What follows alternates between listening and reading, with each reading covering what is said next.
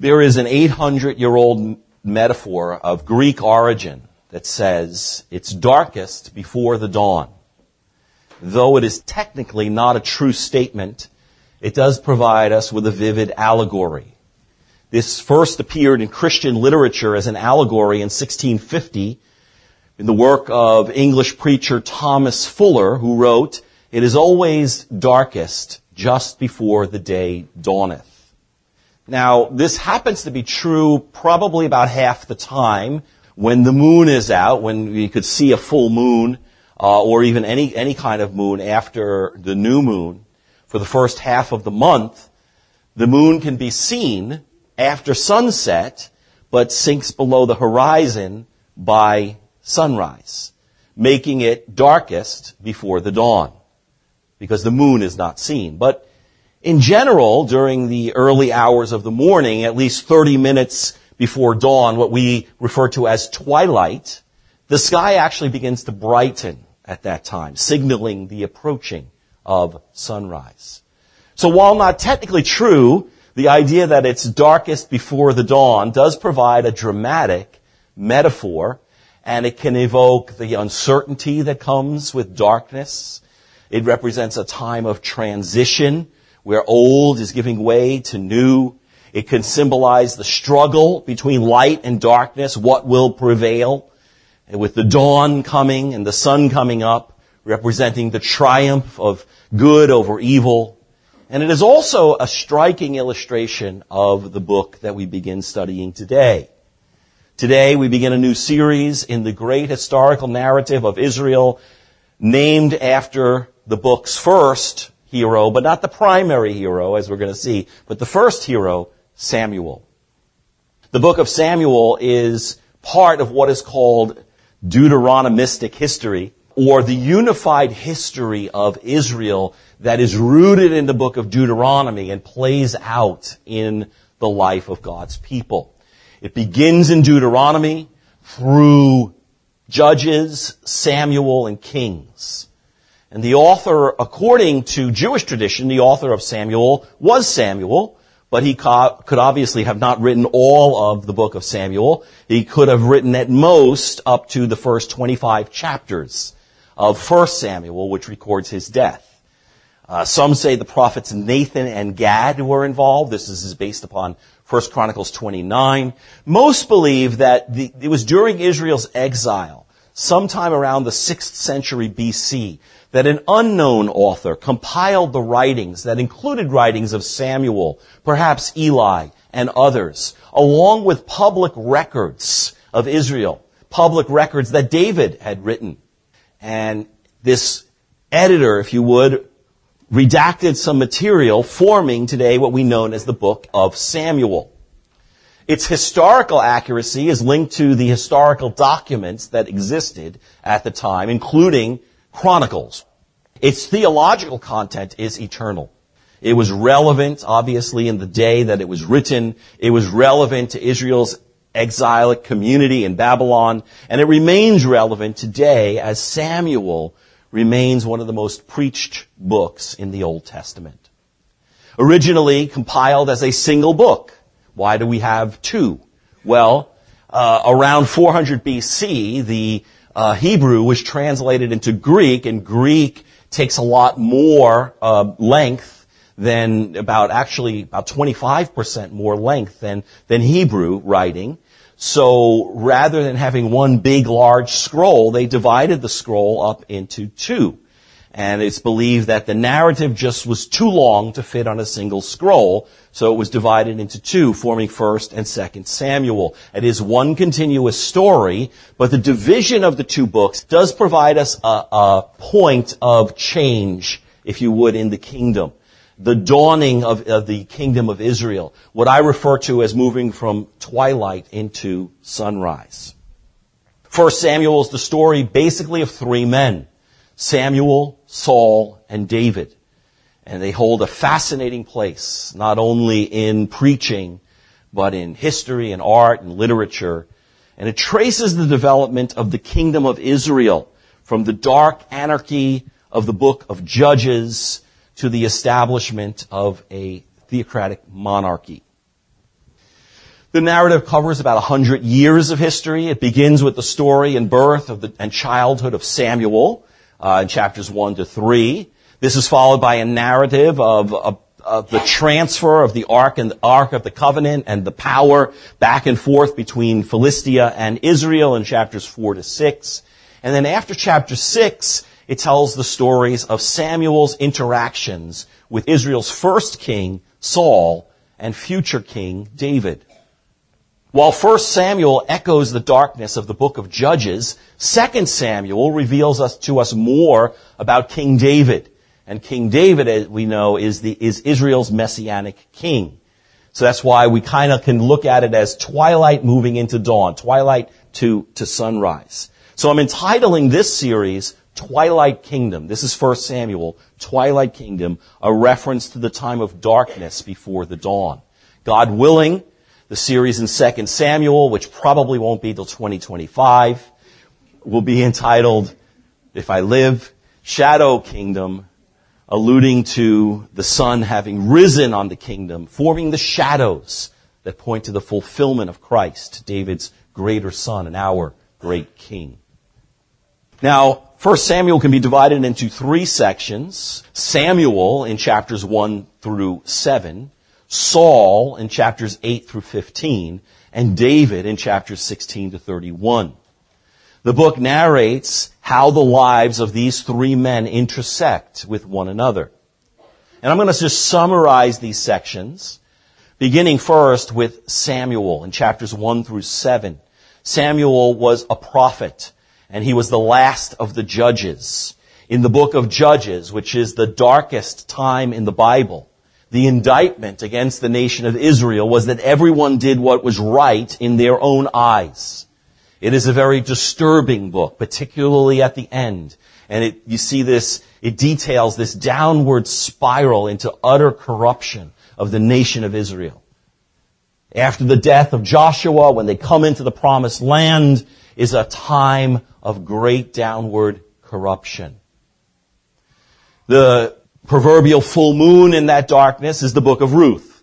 The book of Ruth occurs near the end of the book of Judges, and Samuel begins at that time as well. The birth of Samuel, which is described in the first three chapters, is believed to have taken place during the 20 years where Samson was the judge of Israel. Samson was the last judge of Israel. Sam's, well, Samson was the last judge of the book of Judges, the 12th of 14 judges, the last two being revealed in 1 Samuel as Eli and then finally Samuel. The book opens describing the family of Elkanah. Elkanah had two wives, Penina and Hannah. Hannah was barren. She takes center stage in the first two chapters, and we're going to look at this uh, next time. The first, actually, chapter one through chapter two, verse eleven, we'll cover in one sermon, and we'll see the full range of emotion of this woman of God from her weeping for what she does not have, and her asking God, going into worship and trusting God for His answer. In this text, we learn that Samuel is the child that is given to Hannah by God as an answer to her prayer. On four occasions, it refers to Hannah asking or requesting. The Hebrew is sha'al, is to request. If you look at verse 20 of chapter 1, chapter 1 verse 20, it says, And in due time Hannah conceived and bore a son, and she called his name Samuel, for she said, I have asked, sha'al, I have asked for him from the Lord. Eli also refers to her son as the one you asked for. The word Sha'al resonates throughout the book of 1 Samuel because it anticipates the one who Israel would ask for, the king who Israel would ask for. And as God answers Hannah, he later uses Hannah's son Samuel to anoint a man by the name of Shaul, or we know him as Saul, whose name means asked for. Hannah named her son Samuel. Samuel is Shemuel, meaning God heard. Because God heard her prayer. And we could take this for granted. Well, of course God heard her prayer, but remember, this is a period of darkness in Israel. Hannah had no throne of grace promised to her that she could go boldly to and make her request. This was a time of Israel's history where, where communication with God was uncommon both ways. The people were not inquiring of God and God was not speaking. Yet God heard the weeping woman's prayer from Shiloh and he answered, as James 5 says. The effectual, fervent prayer of the righteous has great power in its working. After weaning Samuel, Hannah, dedicated him for the work of the ministry under the tutelage of Eli the priest, where we, he would learn priestly duties. From a child, Samuel heard the voice of God, which again was rare. Look at chapter 3, verse 1. 1 Samuel 3, verse 1. Now the boy, Samuel, was ministering to the Lord in the presence of Eli. The word of the Lord was rare in those days. There was no frequent vision. God was silent. The silence of God or the absence of visions is not some subjective feeling. He's, this is object, this is the objective state of affairs in Israel. God was not speaking at this time. And they didn't care because they weren't listening. This was a day of political anarchy. Everyone is doing right what in their own eyes, right? The two sons of Eli, Hophni and Phinehas, are described as wicked men who had no regard for the Lord in 2 Samuel I'm sorry, 1 Samuel 2.12. People were not listening to God. He was silent. Visions were rare. There are places in the Bible where we see this, where God seems remote. We saw it last time in Psalm 44, where it even seemed like God was asleep. And during the darkest times in Israel's history was when God was silent. And it's a chilling thought to think about that God is turning them over. He's turning over humanity for their desire for autonomy. He's leaving them alone. He stops speaking as a consequence of them not listening. Imagine the indictment that God would make. Since you're so disinterested in not listening to me, I will withdraw and no longer speak. From now on, the only voices you will hear will be your own. And that was the story of those times. But the boy Samuel proved to be the exception to the story. In contrast to the silence that had fallen upon the land, God spoke to Samuel as a boy three times. Samuel responded those famous words in verse 10. Speak, Lord, for your servant is listening. They, Israel didn't listen, but there was a boy chosen by God who listened. So much of the book of Samuel has this play on words. Shemuel, God listens. It involves speaking and listening. Samuel, in contrast to the priest, Eli, heard from God and thus ended the night of divine silence in Israel. The nation had a prophet, their first prophet.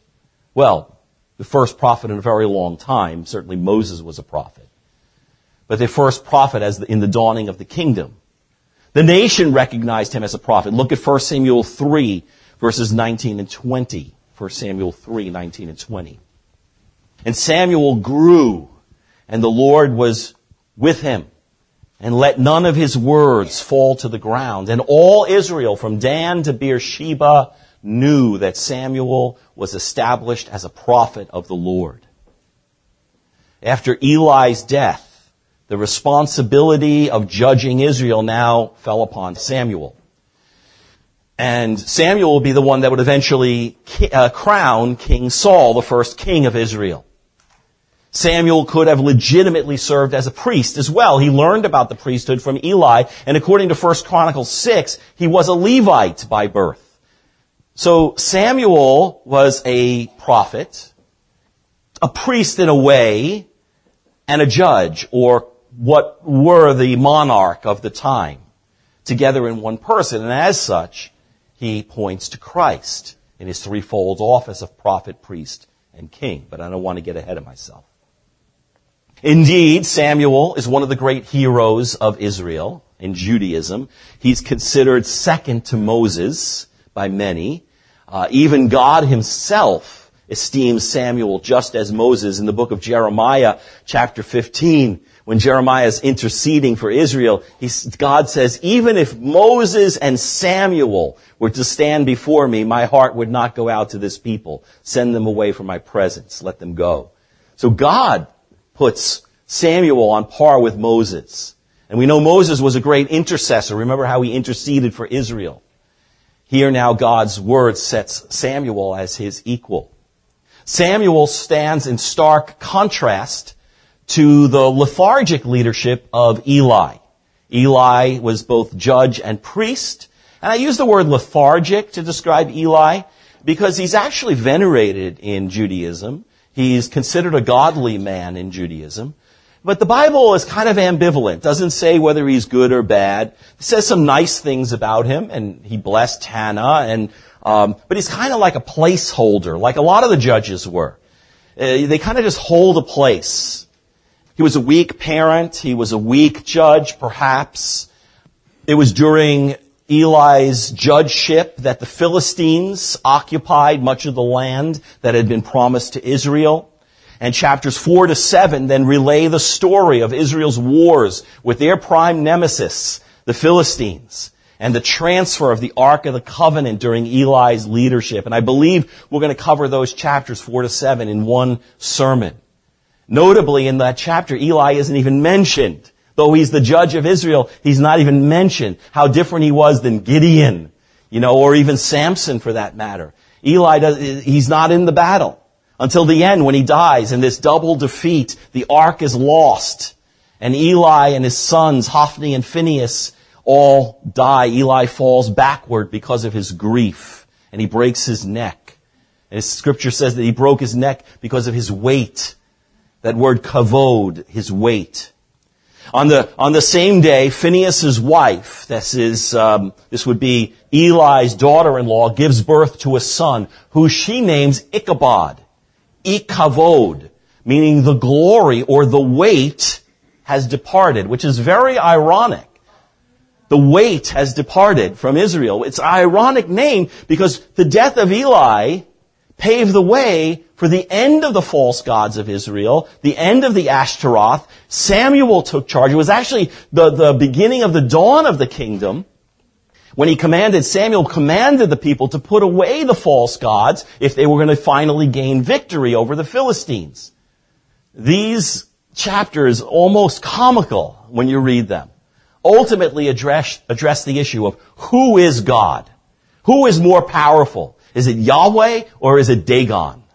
The God of Israel or the God of the Philistines? Then following this, chapters 8 to 25, we see Samuel's interactions first with Saul and then with David. Saul takes center stage in chapters 8 through 15. He becomes Israel's first king after a failed appointment of Samuel's two sons. God willing, we'll cover this section in 8 to 15 in four or five sermons. But the stage is set for in chapter 8. If you look at chapter 8, let's look at verses 1 through 9 to set the stage for this section.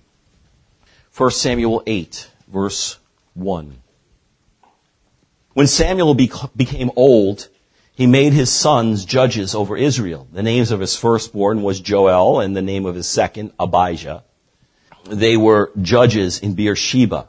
Yet his sons did not walk in his ways, but turned aside after gain. They took bribes and perverted justice. Then all the elders of Israel gathered together and came to Samuel at Ramah and said to him, Behold, you are old and your sons do not walk in your ways. Now appoint for us a king to judge us like all the nations. But the thing displeased Samuel when they said, give us a king to judge us. And Samuel prayed to the Lord and the Lord said to Samuel, obey there's that word Shema. Listen. Listen to the, pe- the voice of the people in all that they say to you. For they have not rejected you, but they have rejected me from being king over them. Verse 8, according to all the deeds that they have done from the day that I brought them up out of Egypt, even to this day, forsaking me and serving other gods, so they are also doing to you. Now then, obey their voice you shall solemnly warn them and show them the ways of a king who shall reign over them. Samuel warned them.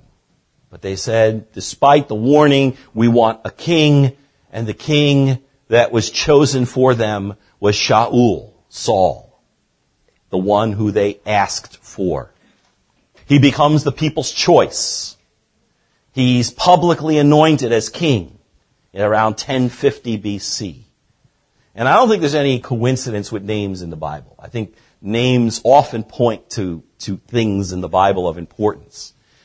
And we think of Saul as a bad name, right? We think of it that way, Shaul, but Shaul is a good name.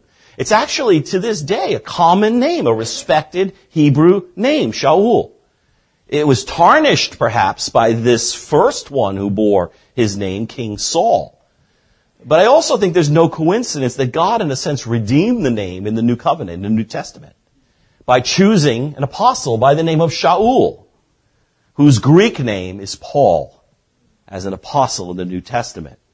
By the way, one of my great peeves, the idea that I've heard preached from pulpits, Saul bad, Paul good.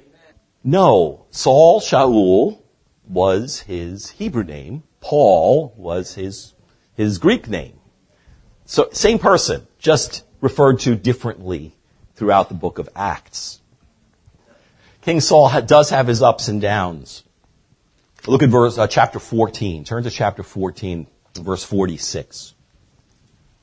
See the exploits of Saul, chapter 14. When Saul had taken the kingship over Israel, he fought against all the enemies on every side against Moab, against the Ammonites, against Edom, against the kings of Zobah, and against the Philistines. Wherever he turned, he routed them. And he did valiantly and struck the Amalekites and delivered Israel out of the hands of those who plundered them. Now the sons of Saul were Jonathan, Ishvi, and Malchishua. And the names of his two daughters were these, the names of the firstborn were Mirab, the, the name of the younger Michal. And the name of Saul's wife was Ahinoam, the daughter of Ahimaaz. And the name of the commander of his army was Abner, the son of Ner, Saul's uncle. Kish was the father of Saul, and Ner, the father of Abner, was the son of um, Abiel. There was hard fighting against the Philistines all the days of Saul. And when Saul saw any strong man and any valiant man, he attached himself to, he attached him to himself. Saul led Israel to decisive victories in battle, but he had many personal failures. We're going to see as we study chapters 8 through 15 this back and forth with Saul. Is Saul good? Is Saul bad? There are chapters that are pro-Saul. There are chapters that are anti-Saul. Uh, you see some te- texts that paint Saul as the great victor. Other times as a villain. And other times it seems like he's almost a victim. Unregenerate scholars had suggested that the book of Samuel is actually presenting two opposing versions of Saul's life. That's how different it seems. But I think it's just simply trying to see something clearly at twilight, in low light. The light, you know, if you ever try to see things at night with low light, your, your mind plays tricks on you. In, in the same way, First Samuel is presenting Saul as this political leader. He's chosen by God. He has this critical role in the history of Israel and bringing Israel, the kingdom to Israel. Yet he struggles. He struggles in his, in this role of king. He struggles in his relationship with God. And ultimately, as the sun comes up, we see pride, we see rebellion, we see Saul's character clearly revealed by the end of the book. We see him as duplicitous. He's contrasted to his very own son, Jonathan, who's, who's honest. We see him compared to David, his successor. And as the narrative of 1 Samuel moves along, as the sun rises over the kingdom, Saul decreases and David increases. Finally, look at chapter 15, verse 22. Saul's disobedience results in him being rejected as king. 1 Samuel 15, verse 22. And Samuel said, Has the Lord as great a delight in burnt offerings and sacrifices as in obeying the voice of the Lord? Behold, to obey is better than sacrifice, and to listen than the fat of rams. For rebellion is as, is as the sin of divination, and presumption is as iniquity and idolatry.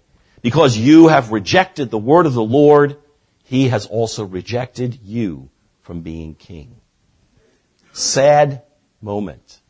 Just like Eli's death. Sad moment. But also, just like Eli's death resulted in Samuel judging the people, Saul's rejection brought hope to Israel in the second and greatest king of the nation. Second Samuel, uh, First Samuel chapter 16 through 31 bring David to the forefront. God's anointed, the man after God's own heart. David was born 10 years before Saul became the king. He was a boy when Samuel prophesied the rejection of Saul. And as the sun rises on the kingdom, Samuel makes a visit to a home of a man in Bethlehem by the name of Jesse. And he finds David, the youngest son, to be God's choice for Israel's king. And he anoints David with oil. Eh, but his kingship has to wait. It's not going to come immediately upon the anointing. Although Samuel is rejected and David is anointed, it's going to take years before David becomes the king. For 15 years, David proved himself as a great warrior, a hero. Remember, he's the one who slayed the great Philistine champion Goliath while Saul cowered. It actually, that, that act was what threw Saul into a fit of jealousy where he schemed to destroy David, twice attempting to take, take David's life. And even while David had ample opportunity to take Saul's life, he never harmed Saul. He considered Saul the Lord's anointed and he was, he was allowed God to handle him. But, like Saul, David's personal life was checkered with failure. And you may not know all the history, but just the mention of some names. Michal, Bathsheba, Amnon, Abijah, Absalom. All you need to know is a little bit about those names to know of David's failure as a husband and a father. Fratricide of his sons Absalom killing Amnon for raping his sister Tamar. David marries a childless Michal, has who knows how many concubines, yet he still commits adultery with Bathsheba. Talk about a dysfunctional family. Violence, political intrigue litter David's record as king. Think Uriah the Hittite, the husband of Bathsheba. But alas, David is called a man after God's own heart. As I'm reading 1 Samuel, the question that keeps coming back to me is why? It, it seems the sins of David surpass even those of Saul, at least on a human level. I started to think, is it too much of a stretch to say, David have I loved, Saul have I hated? I just offer that as a suggestion. Maybe we could study it more as we get into their life together. But I wonder, does the story of Saul and David extend the meta-narrative of the two seeds that began in the garden, the seed of the woman and the seed of the serpent that was then manifested in Cain and Abel, and later in Isaac and Ishmael, and later in Jacob and Esau? Could we say, could we add Saul and David to that? I don't know. One commentator, I don't know if he's a believing commentator or not, he was quoted in another commentary, said this, Saul experiences the dark side of God, whereas David only experiences the other side. And maybe we can look into this a little bit more when we get into the story of David and Saul. First Samuel concludes the Twilight Kingdom season with the Philistines pursuing King Saul and his sons Jonathan, Abinadab, and Malchishua and they all die in battle. And then in an act that I see as a similar act to Samson, Saul, rather than being humiliated by the Philistines, falls on his own sword. It's a dark time. I hope you could see why I see 1 Samuel as a continuation of the darkness of the book of Judges. Yet, while it takes place in a dark time, 1 Samuel was not without its traces of light. The book is not merely a political history. It's spiritual in that it concerns the sovereign work of God among His people, at times faithful people and at times unfaithful people. It reveals God's divine purpose in history as He ordains the affairs of men, as He overthrows their plans, as He establishes His purpose. Though in darkness, God's people are not left alone ultimately. Though God is not speaking directly, He's not leaving them alone to some impersonal dark force. The Lord, Yahweh, is King of kings, and His hope shines forth even in the darkest times. We will detect the glimmering light of sunrise on the horizon as we go through 1 Samuel. Let me give you one example. Go back to 1 Samuel 2. This is right after the judgment of God on Eli and his sons. When the glory was supposedly leaving, or at least that she named her son that. But it uncovers this wonderful promise, 1 Samuel 2, verse 34. Verse 34 and 35. And this that shall come upon your two sons, Hophni and Phinehas, shall be a sign to you. Both of them shall die on the same day. And I will raise up for myself a faithful priest who shall do according to what is in my heart and in my mind. And I will build him a sure house and he shall go in and out before my anointed forever. That's a glimmer of light at a dark time. Samuel himself was a glimmer of light. One of the greatest Old Testament heroes, certainly a type of Christ, born in the darkest of times, born when God was silent, born when the, the people were walking in darkness. Though he lived in a dark time when the word of the Lord was rare and there were no prophets in that day, Samuel became the first of a school of prophets. As a prophet, he received remarkable revelations. It says of him in 1 Samuel 9, 6, Behold, there is a man of God in this city, and he is a man who is held in honor. All that he says comes true. Samuel was a prophet like unto Moses. He preached repentance in Israel. He prepared the way for the coming King David. Much like Israel's final prophet, John the Baptist, prepared the way for Israel's final king, Messiah. When Samuel was a young boy, it says of him in 2 Samuel, I'm sorry, again, 1 Samuel 2, verse 26. 1 Samuel 2, 26. Now the boy Samuel continued to grow, both in stature and favor with the Lord, and also with man. Does that ring a little bell? Luke 2, and Jesus increased in wisdom and stature and in favor with God and man. There are many things we're going to learn as we go through 1 Samuel. 1 Samuel is going to teach us about fervent prayer and God's answer to prayer, how to wait on God. We're going to see responsibility of fatherhood. We're going to see an example of a good biblical friendship.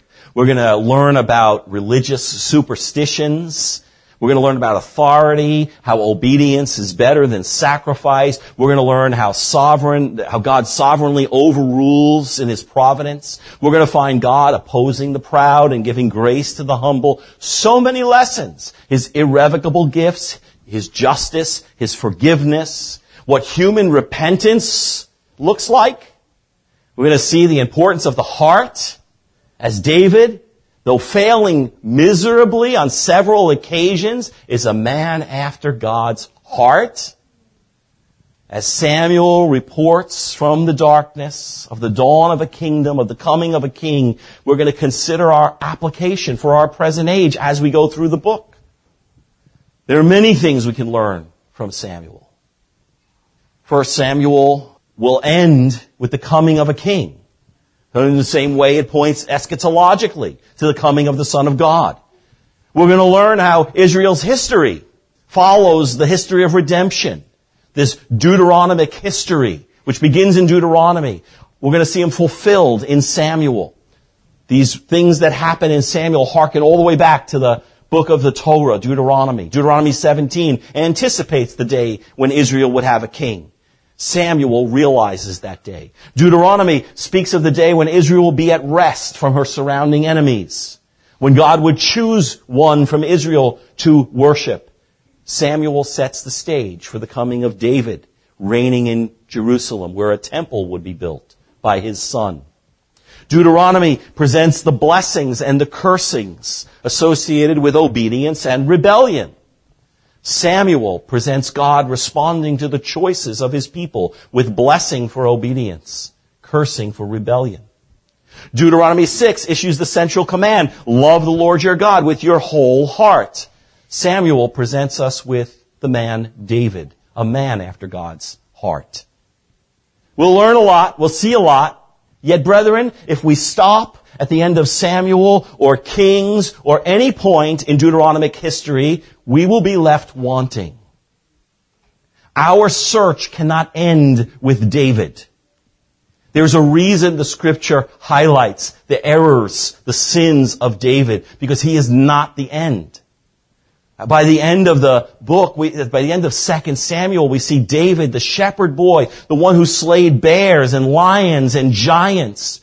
We see him as he has the opportunity to shepherd people, choosing his own life. He decides at the end of 2 Samuel to put his people, that his people should die, so that he would preserve his own life. This cries for one greater than David. David could not be the good shepherd. We must read on past Deuteronomic history to find the answer. Who is that answer?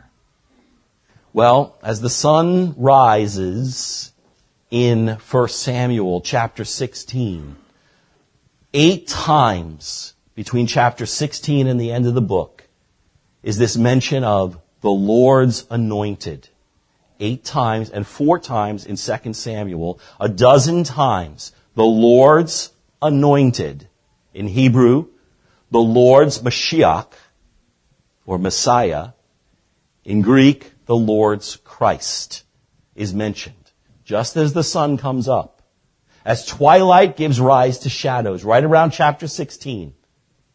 As the sun traverses the sky with the brightness of day, the scripture becomes clearer, and the Messiah, the anointed one, becomes the hope of the prophets and the hope of Israel. That God would raise up a righteous king, a son of David would arise at the appointed time. That he would be the heir of the promises of David. That he would be divine, as Psalm 45 describes him as, as God.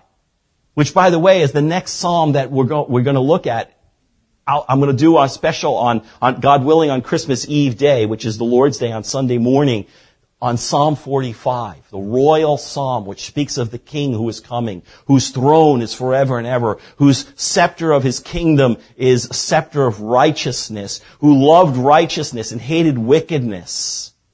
Are we to think that this is David? You won't come to that conclusion just reading Samuel, that's for sure. Samuel will leave you looking in the shadows for a greater David a sinless David who defeats the greatest enemy of our souls. Our studies in 1 Samuel will have failed if it, unless it leaves you longing. As Hannah longed, ultimately for someone beyond her own son. In her Magnificat, she says, the Lord will judge to the ends of the earth. He will give strength to his king and exalt the horn of his anointed. And how that echoes the Magnificat of Mary as she is about to give birth to Israel's King Messiah. We'll learn a lot of history in 1 Samuel. We'll be challenged to obey God in 1 Samuel. But most of all, brothers and sisters, we will see the silhouette of Jesus Christ against the backdrop of a rising sun.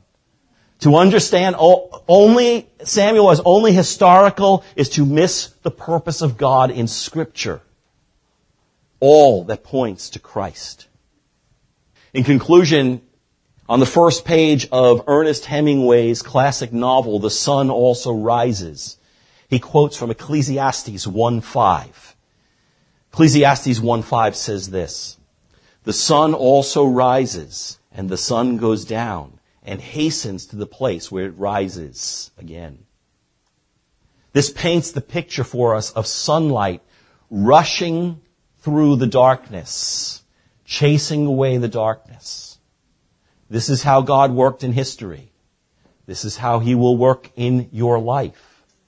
While the kingdom of Israel was steeped in deep, the deep darkness of slavery in Exodus, the favor of God would shine upon the nation. He would bring them a deliverer, and He would deliver His people through the miracle of parting the Red Sea. Maybe there's something in your life that you feel like is, is, is a Red Sea that's before you that will never change. In the midst of our trials, in the midst of our darkness, we may wish that the sun would not go down that there would be no night. But alas, in this world we have night. But at night, remember Ecclesiastes 1.5, the sun is hastening to rise again. Brethren, we can rely on the sun rising, can we not every day? The sun will come up. You don't need to be anxious during the night. Is the sun going to come up tomorrow? You don't need to be anxious about it. And likewise, in your situations, do not get anxious that the sun might not rise upon your darkest trial. At night when it's pitch black and you feel alone and you feel afraid and you feel like nothing is working, do not lose hope as you wait for the sun to rise. Take heart, the sun also rises. Though it doesn't feel like it in those long night hours, the sun is hastening to take the place where it was. Though you may not feel like it in the night watch, as you're standing guard in the darkness, the sun is coming.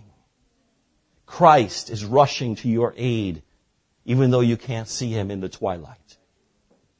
Christ is rushing to the aid of the church, brethren.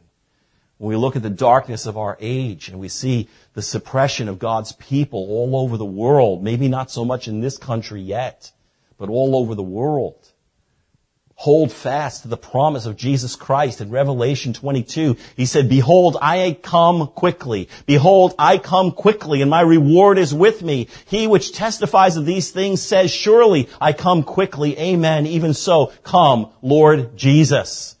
Let us keep an eye to the eastern sky where the sun rises, brethren, for the time of his coming is at hand. For as lightning shines out of the east and shines even to the west, so also shall the coming of the Son of Man be. And on that day, when Revelation 21, the dwelling place of God is with man, we will dwell with him and they will be his people and God himself will be with them as their God. And he will wipe away every tear from their eyes and death will be no more. Neither shall there be mourning or crying or pain any more for the former things have passed away. And the night will be no more for we need no light or, or lamp or sun, for the Lord God will be their light. Amen.